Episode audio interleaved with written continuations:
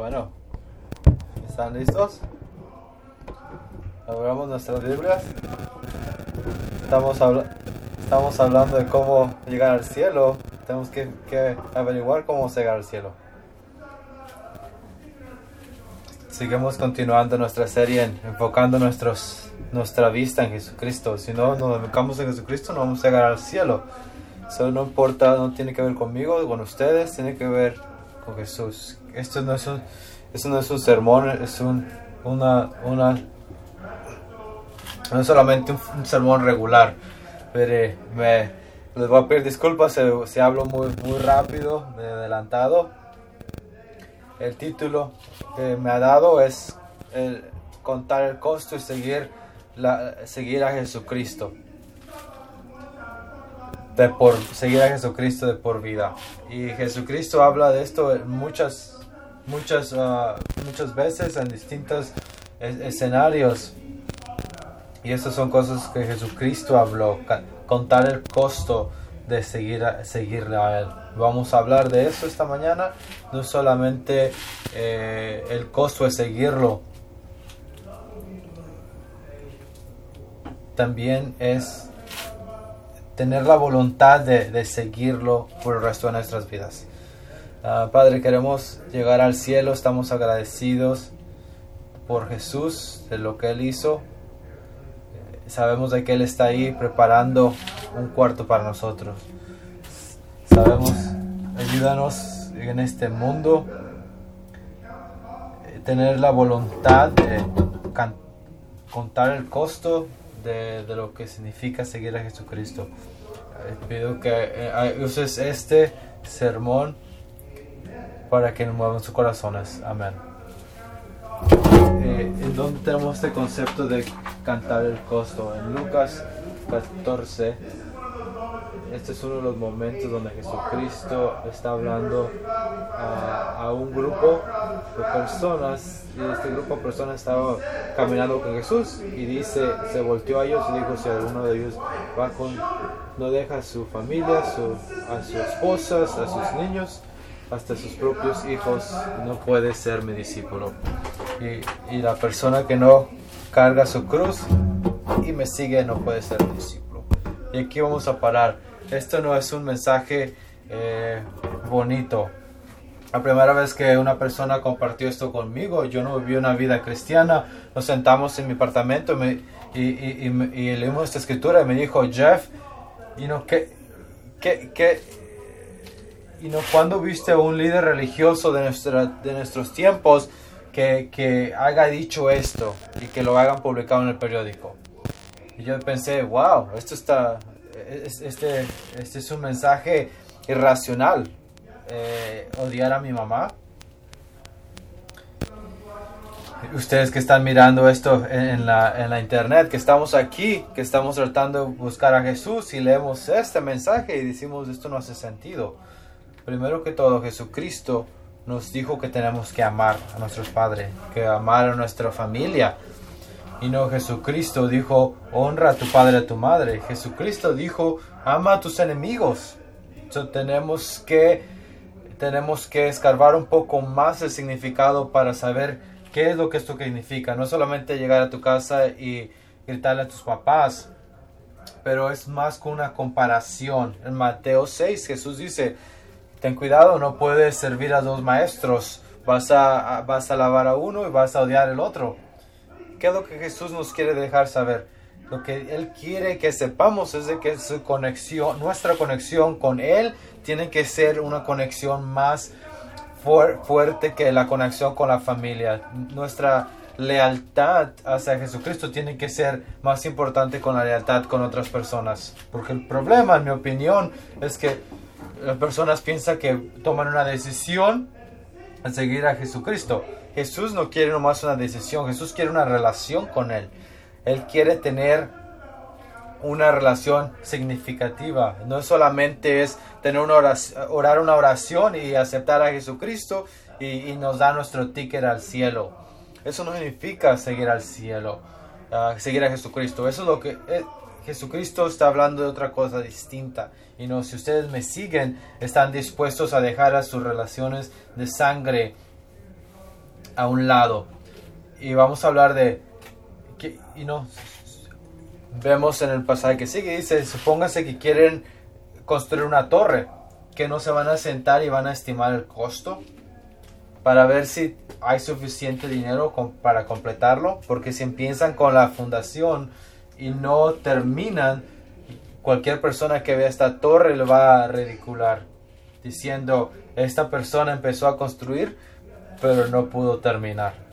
Y no, es lo que pasó en nuestro vecindario. Hay una, un, una casas de 900 mil dólares. Empezaron a construirlas y no construyeron una o dos. Eh, y esto es hace cuatro años. Y mis hijos me preguntan, oye, ¿qué pasó? ¿Por qué no terminaron las otras casas? Y no, y, como me preguntaron, le dije, bueno, la Biblia me, habla de esto. Una persona no tuvo suficiente dinero. Y no, no, no sé quién, pero no, no hubo suficiente dinero. Y tenemos que pensar de la manera que Jesucristo lo habla. Y no, cuando seguimos a Jesucristo va a haber un costo. Pero si vamos a construir una casa, es porque queremos vivir en la casa, tiene valor. Si nosotros queremos caminar con, con Dios, tenemos que construir algo y tiene que ser importante. Y claro, va a costar, va, va a tener un costo. Que, que estamos disponibles pagar.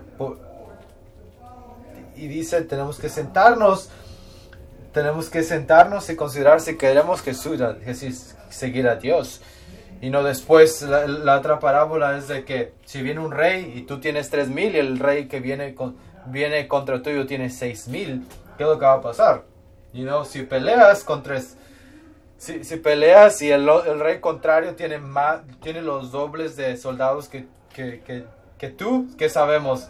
Y no, tenemos que rendirnos, queremos vivir.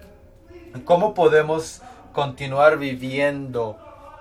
Y no, sin, sabiendo de que nuestras vidas tienen valor para nosotros. Y eso es lo que pasa en una situación eh, verdadera.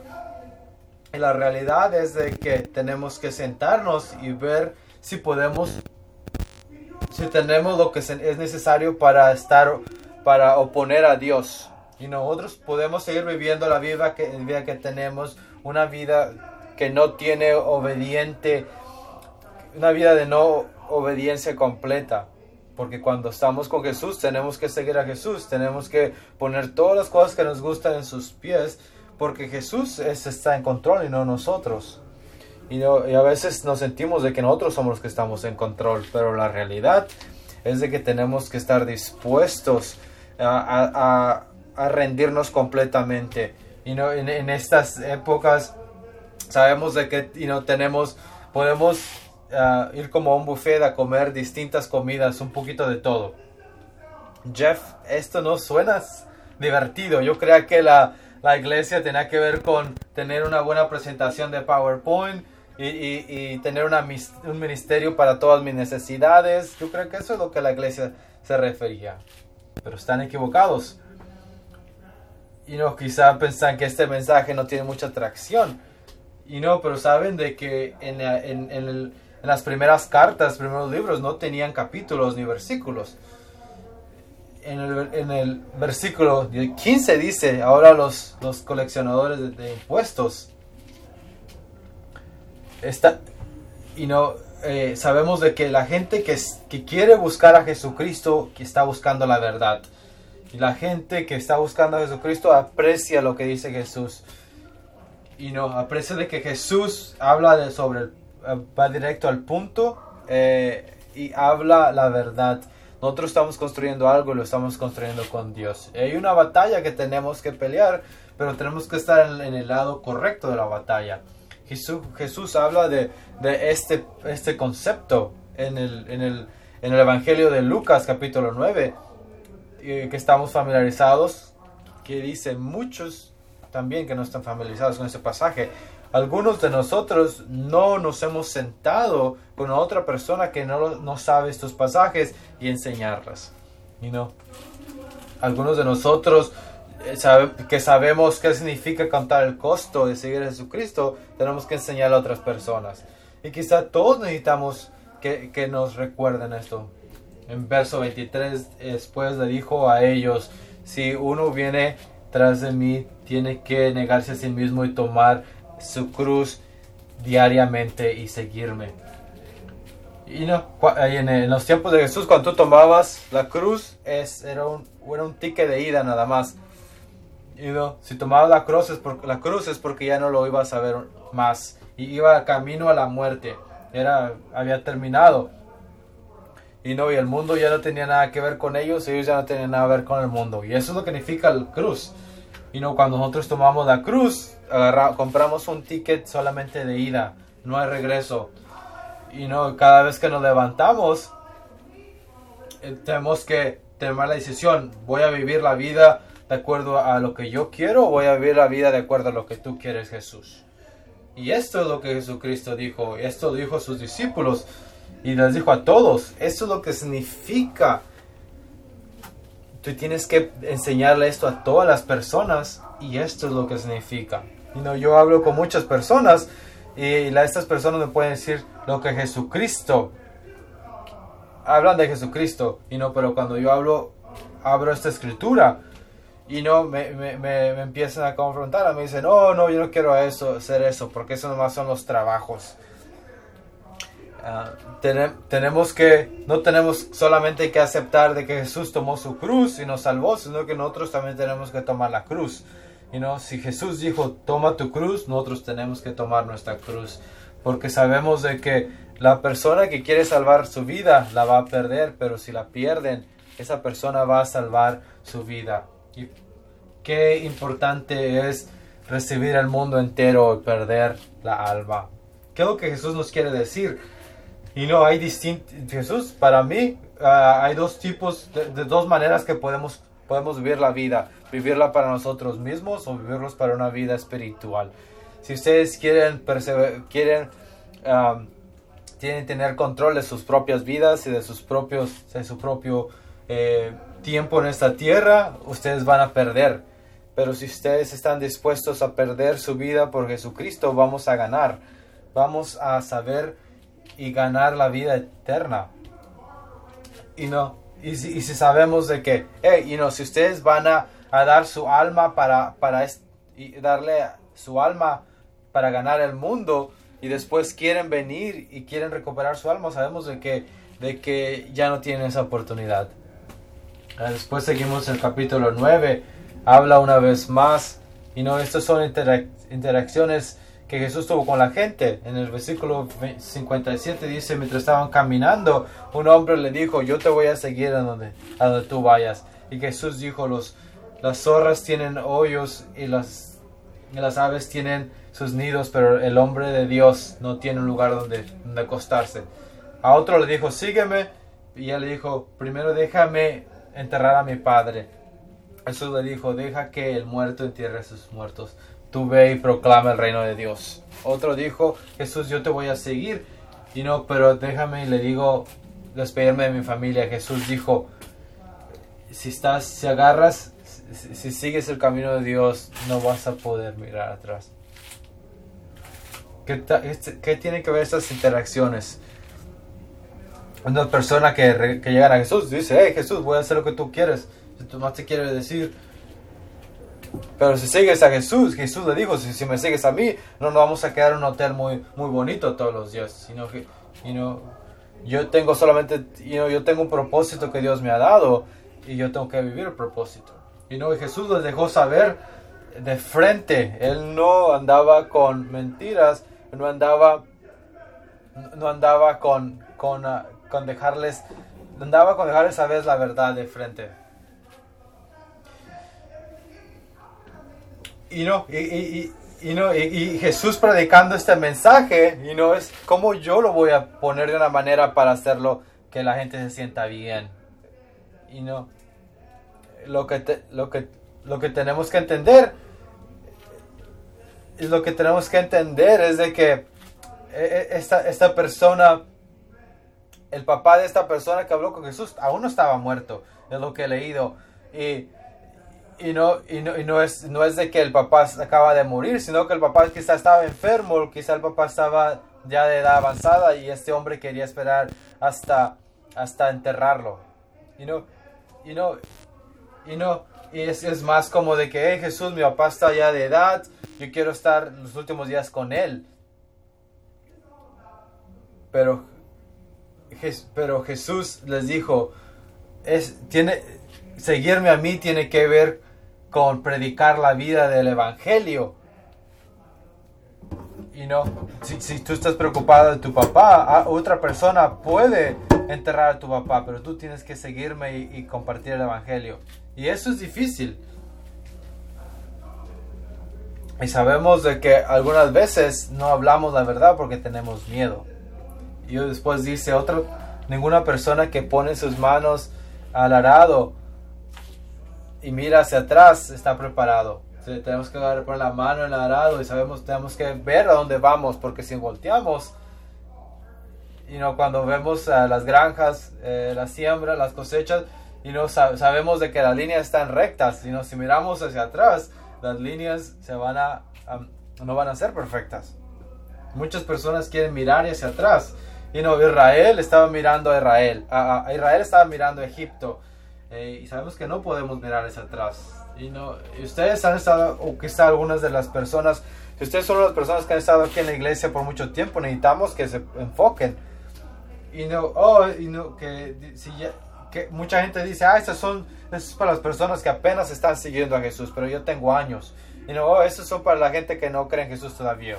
Pero no, esto es para ustedes también, porque muchos de nosotros que hemos tenido años con Jesús estamos mirando hacia atrás y tenemos nuestras propias excusas. Sabemos de que para este momento ustedes tienen que estar enseñando estas escrituras. ¿Por qué? y no quizás ustedes se sienten que ya no tienen que pagar el costo de seguir a Jesucristo, quizás se sientan que ya pagaron lo suficiente y ahora están, ahora, ahora son dignos de sentarse y no a trabajar. Y nos seguimos, tenemos que seguir pagando el precio, tenemos que seguir poniendo las manos al arado. Tenemos que seguir salvando este mundo corrupto. Y lo tenemos que hacer también por nuestros hijos. Tenemos que poner nuestras manos en el arado Muchos de nosotros estamos muy ocupados mirando hacia atrás.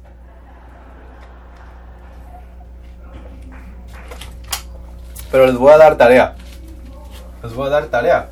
Les voy a dar dos ejemplos. La persona que no puso las manos al arado y la persona que, que lo hizo. Quiero que lean Filimón del 34. Con Colosenses capítulo 4, 14. Si quieres, se lo podemos poner en, el PowerPoint. ¿Se lo podemos poner? Estos son los pasajes que quiero que lean. Filemón 23, Colosenses 4. lean todo, todo el capítulo 4, porque esto es para su propio beneficio. Y esto es, esto, esto es para personas que inicialmente contaron el costo y pagaron el precio, pero no mantuvieron sus manos en el arado. Y también tiene que ver con las personas que lo hizo si ustedes, si mantenemos nuestras manos al lado, vamos a recibir una, una corona. Pero también tenemos que saber cómo lidiar con, los, con, con las decepciones sin quitar las manos del arado. Porque cuando estamos aquí con nosotros, hasta gente en la, iglesia a veces nos hiere. Tenemos que seguir adelante, mantener las, manos al arado. Porque no hay excusa. Tenemos que seguir contando, pagando el costo y tenemos que seguir siguiendo a Jesús. Amén.